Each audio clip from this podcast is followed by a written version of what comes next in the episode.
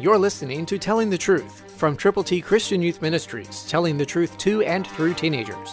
Here is Triple T founder George Dooms.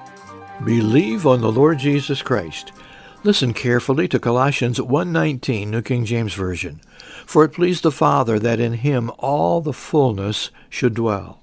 That, of course, is talking about the Lord Jesus Christ, the virgin-born Savior, the sinless person who lived perfectly, was tempted but never yielded, who was crucified on a cruel cross. Christ died for our sins, yours and mine, and he was buried, and he rose again on the third day.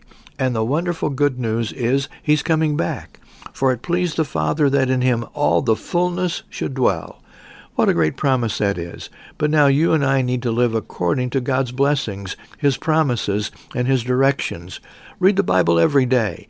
Put it into effect in your heart and in your life, in the walk that you walk and the talk that you talk.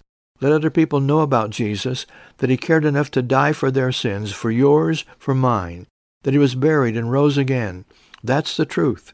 Jesus said, I am the way, the truth, and the life. No one comes to the Father except by me. So tell people who Jesus is and let them know he cares. Tell someone today how to get to heaven. Someone is waiting for you to give them God's good news. It's totally in your hands. It's your decision. It's your opportunity. Christ through you can change the world.